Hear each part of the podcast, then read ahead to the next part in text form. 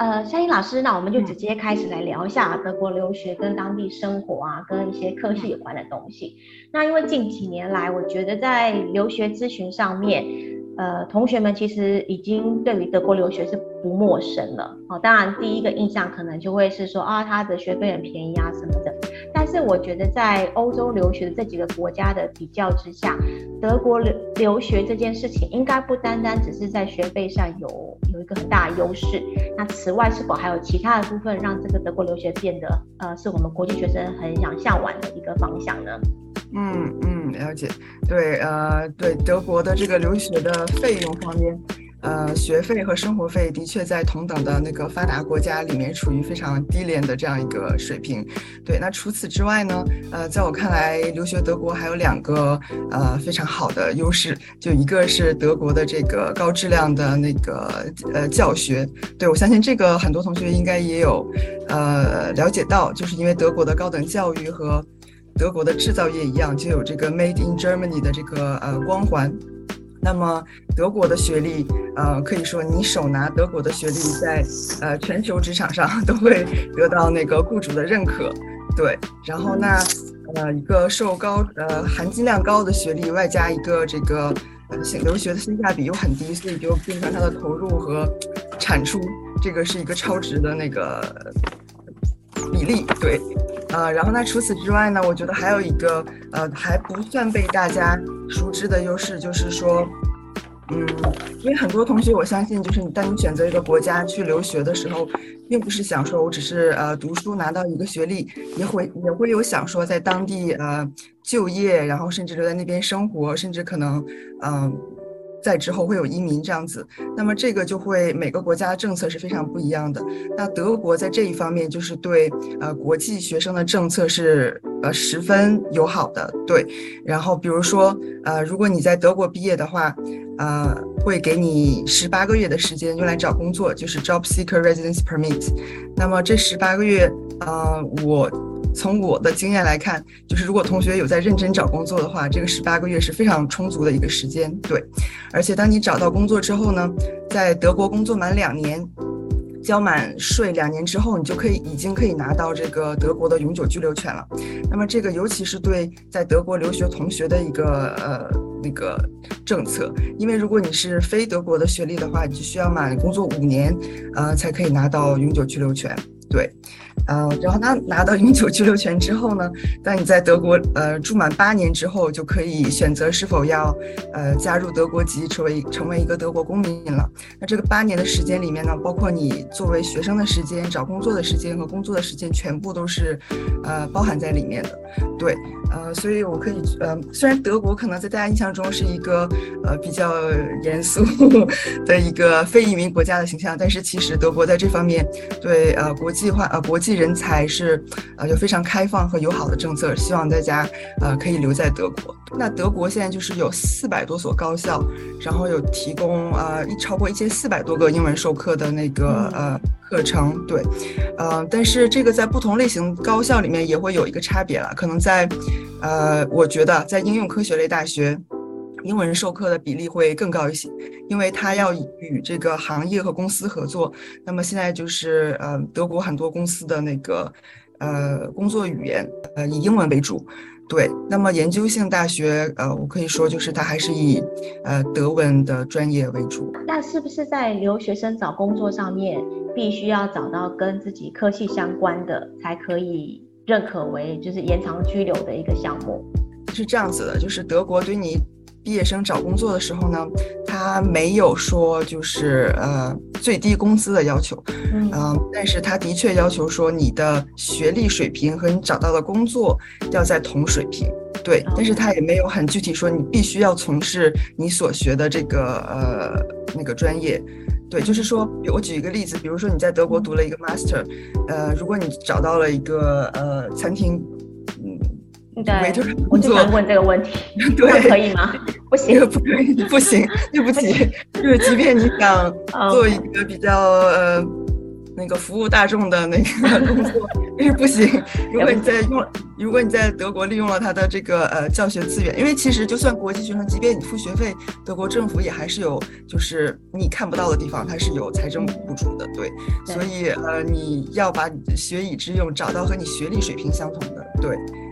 对，但是对你的从事的行业等等是没有啊、呃、那么就是严格的限制的。对，我刚才想问的问题是说，嗯、呃，刚刚有稍微聊到德国有两种不同的高等教育体制，嗯、对不对？一个是研究型学校，一个是呃应用科技大学嘛。然后那你可以稍微呃聊一下他们两个的差别啊，还有学费部分的一些比较吗？嗯，好的。那么，呃，就是其实大家从这个名字，就是应该也可以就是了解到说这两个学校，呃，它的那个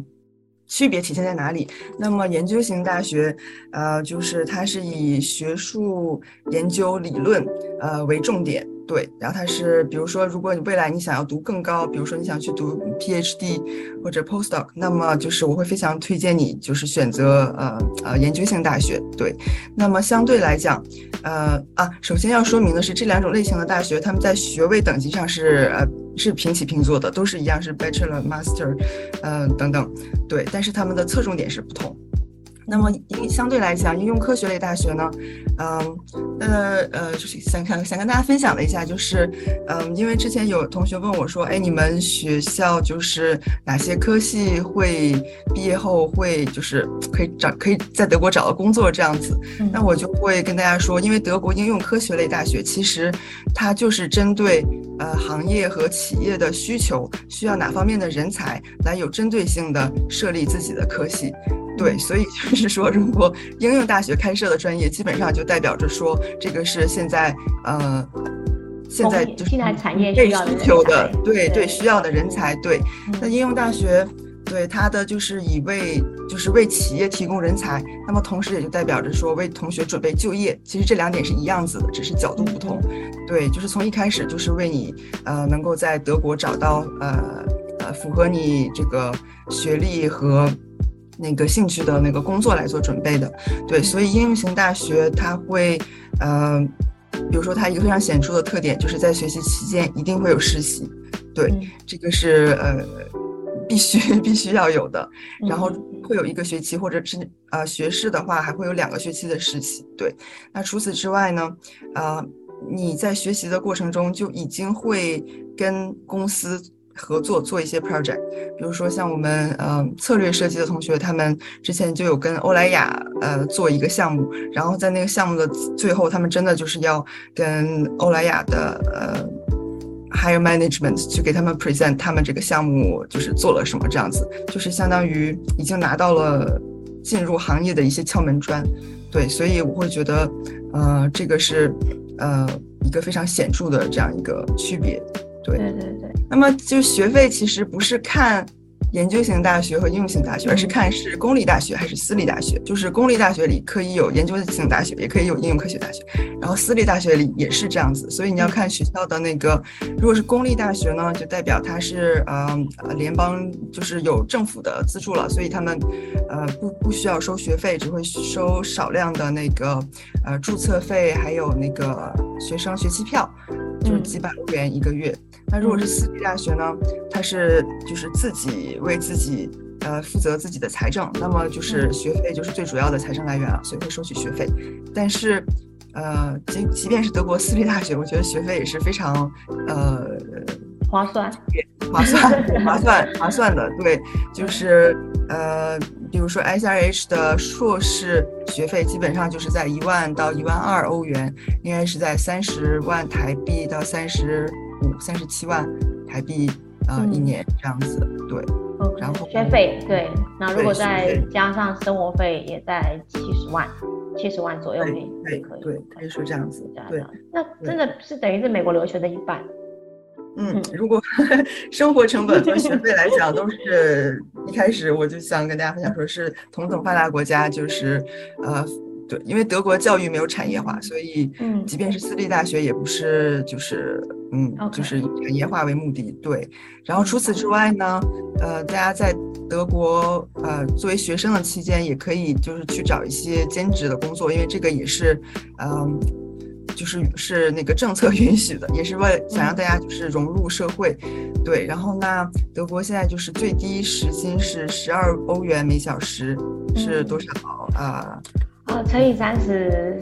三左右，嗯，大概三百七、三百八十台币，嗯、对。嗯、然后那这个也可以，就是 既有一点小收入，又可以获得社会经验，我觉得这是非常好的。哎，请问一下，那一般因为既然应用科技大学有蛮多实习的经验嘛，就是跟产业部分做实习，嗯、那同学们会不会就比较有机会毕业了业之后继续在这样的工作，同一间工作公司继续工作，嗯，这样的几率高吗？这个当然取决于你实习的那个表现如何了，对，对，但是呃，怎么说，有的时候也不只是那个，嗯。因为怎么说，呃，我想鼓励大家，就是有的时候你被拒绝或者什么，并不是代表你不好，可能是因为，比如说这个公司刚好这个位置被补充了，对，对，所以，但是就是呃，实习我会说是一个非常宝贵的，你和这个公司建立，呃，相互了解和呃信任的这样一个途径，对。那有的时候也可能实习之后你会发现，哎，好像这个公司不是很适合我，并因为这个是双向选择，并不是。呃，单项选择对，嗯，然后你也会呃更想要知道说，哎，我这个光好像有点强，太阳光太强了，对，然后呃很难得啊，就是德国的冬天，呃，如果有阳光是很幸福的一件事情，对，然后那个嗯，哎，呃。对，就是，嗯、呃，反正实习的经验是真的很宝贵了。就即便你没有在你实习的公司，呃，工作，那么你未来在找其他公司的全职工工作的时候，你的实习经历绝对是一个，呃，加分非常宝贵的，你的资产是你的资产。对，这样子。哦，那请问一下，在科系的选择上面，呃，你有没有什么建议？或者是说在，在、嗯、呃，就是申请的过程当中，同学们要准备的背景部分上有什么限制吗？嗯、那在科系的选 选择上，就是呃，我可以跟大家分享一下德国有哪些热门专业，但是选择什么专业。呃，我觉得就是大家你要看从你自身出发，就是你你的背景是什么，然后你擅长什么，你对什么你想要学什么，你的兴趣点在哪里，这些是最重要的。对，那给大家分享几个德国比较呃受国际学生欢迎的呃呃科系吧，但是仅供参考，仅供参考啊。嗯，对。那首先，首先就是呃，最受欢迎的应该还是就是工程类的这个，因为就是因为德国你知道，它国际上就以这个出名。对。然后的确有很多国家学生就慕名来学就是工程类的这个专业，对。但是呃，这真的不代表说再来德国就要学这些，只剩下工程可以选。有有很多其他专业，因为德国是欧洲最大的经济体，它有一个非常完善的呃经济体系，然后各行各业的发展也都很成熟，就是呃就是很很多行业你都可以有很好的职业发展了。对，然后比如说还有呃几年来最近几年来都比较人才比较缺少的计算机类的那个人才。对，那这个并不只说是有那个呃程序员啊，比如说还有软体开发、软件开发、网页设计，因为德国也一一直在进行这个数字化转型，就是相关方面这个啊用户体验呃设计用用户体验设计，他那个嗯，对对没错，这些专业一直我相信包括在未来几年都还会有一个呃一直会有需求。对，嗯、那么这几年呃呃最新吧，我觉得还有一个特别热门的领域就是呃。呃，可持 sustainability management 可持续发展，嗯，因为这个可持续性一直是德国和欧盟就是，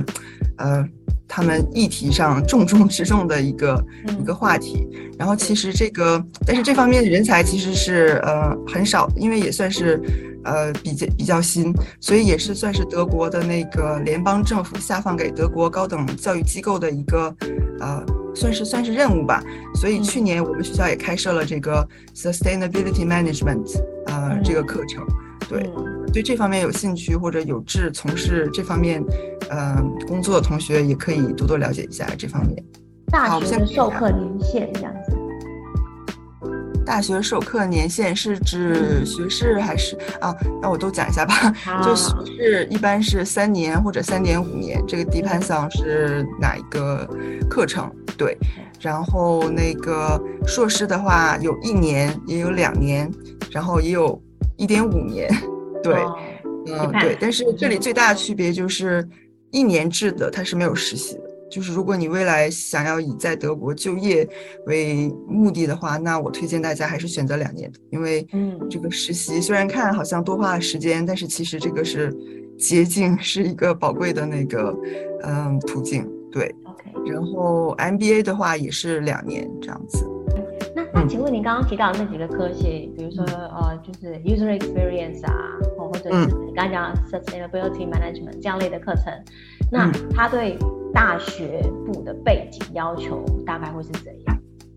好，那我更全，我把这个扩扩扩的全面一点讲了。就是、嗯、对，就是德国，如果你是要读，嗯、呃，不知道今天大家观众是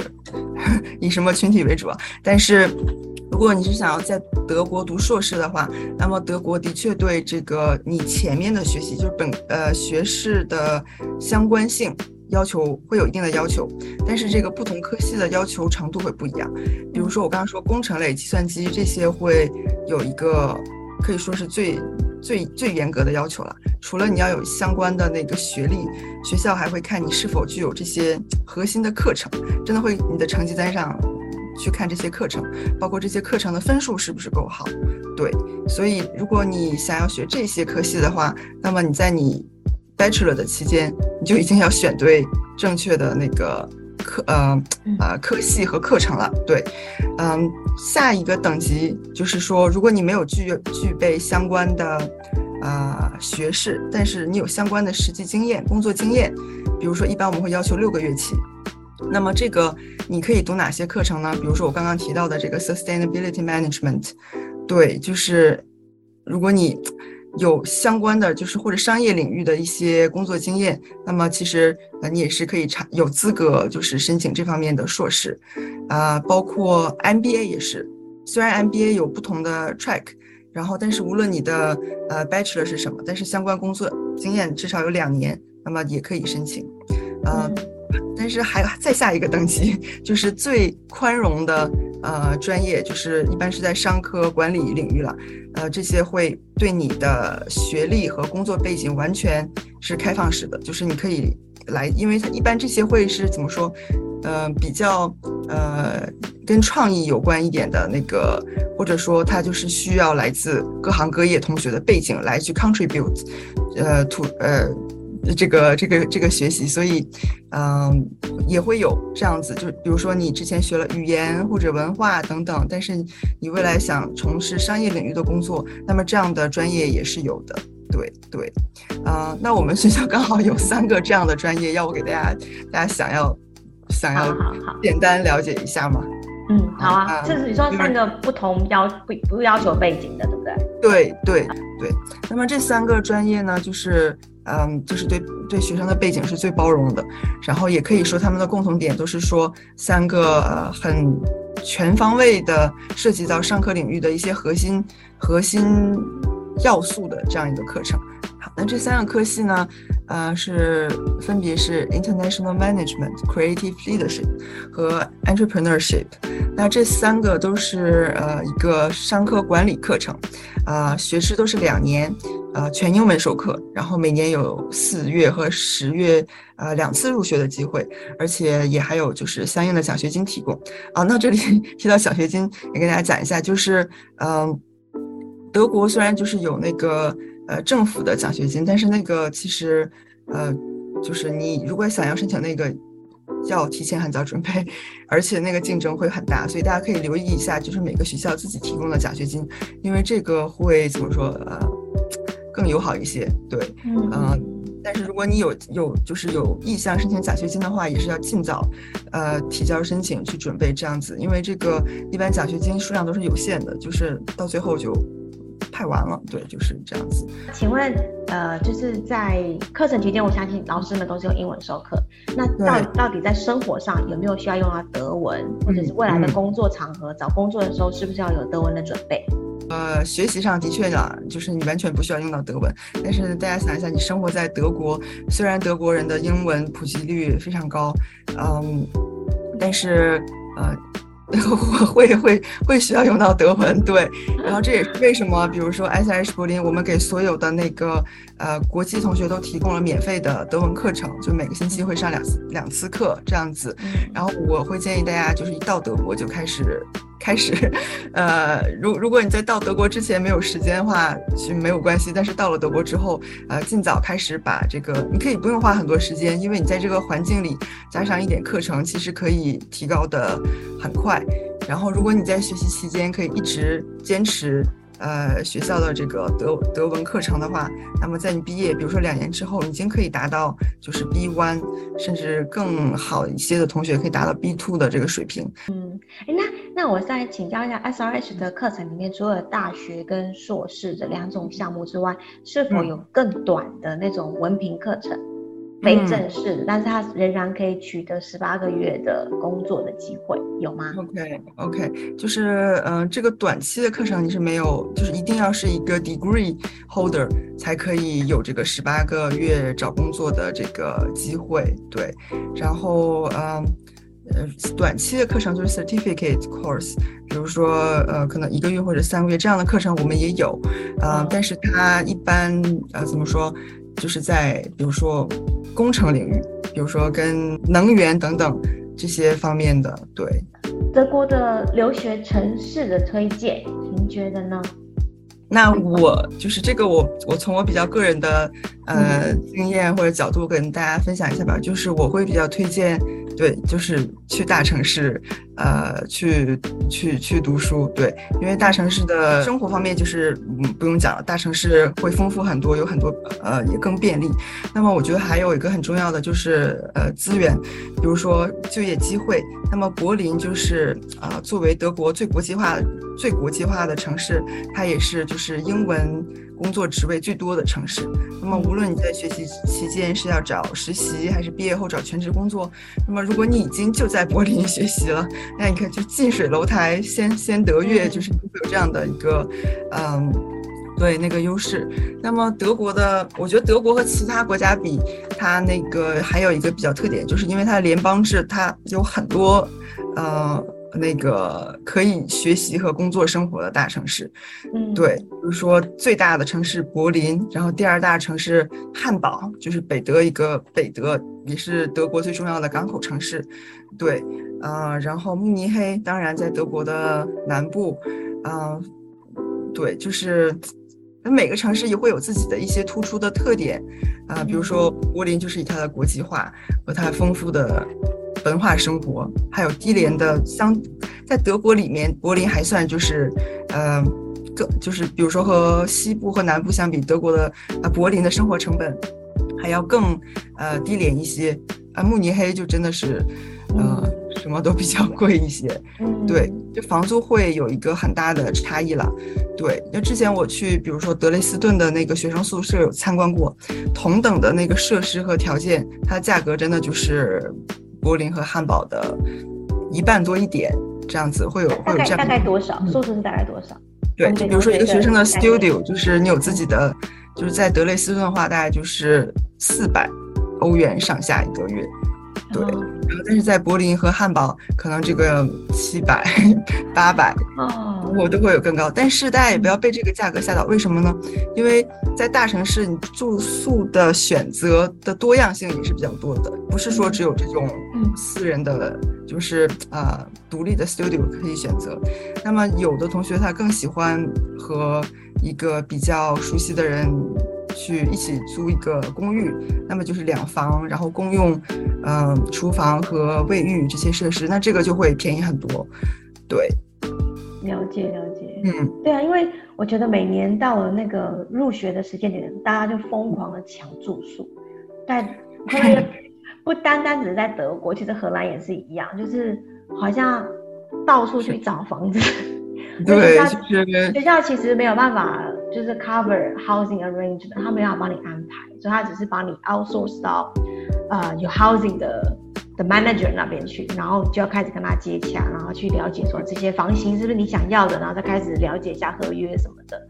对对，就是这个是欧洲城市的特点吧，就是跟北美是非常，或者是澳大利亚这些地广人稀的地方是很不一样。就尤其是当你呃选择的那个欧洲城市是一个大城市，然后学校又是就是位于城市里面的话，那些欧洲城市都是呃很古老的，就是他以前 建设的时候，他怎么会想到说，呃我要留出一块空地未来给学建学生宿舍？所以都是这样子，就是一般学校都没有自己的那个呃。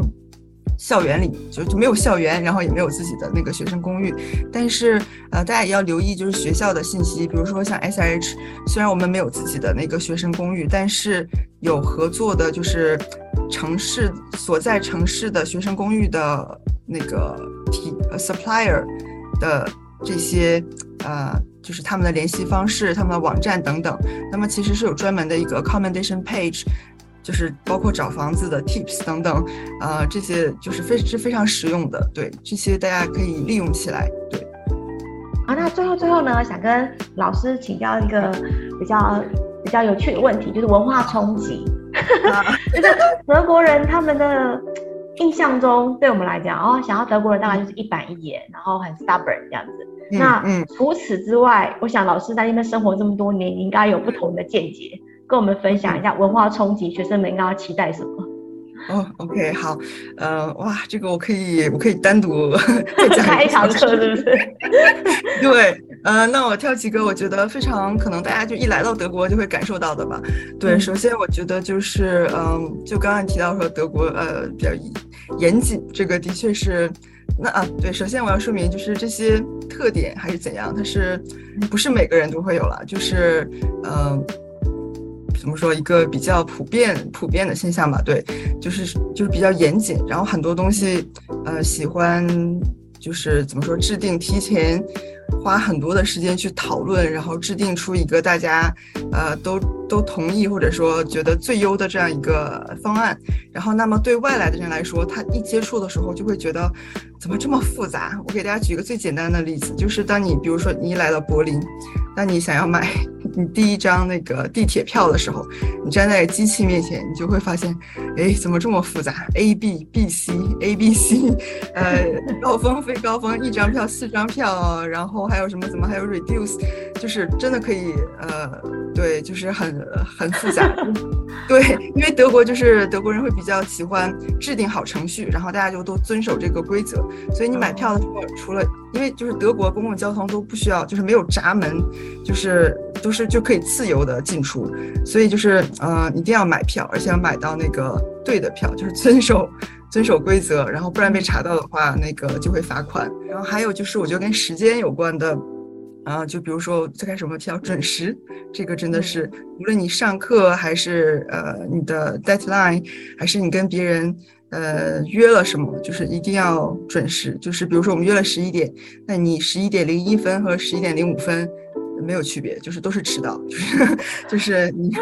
对。然后那就是呃有一个笑话吧，算是。就是说，如果你在德国，你刚认识了一个德国同学，然后你们聊得很开心，然后说啊，我们改天约时间喝咖啡吧。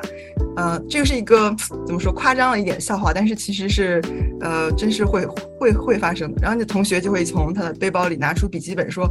好，改天。那么这周的这周我的时间已经都满了，那么下周一和下周四的下午两点可以喝咖啡，哪一天适合你？对，就是呃，对，那这个就是说还体现了一点，就是德。国都是什么事情都要预约，对，uh, 就是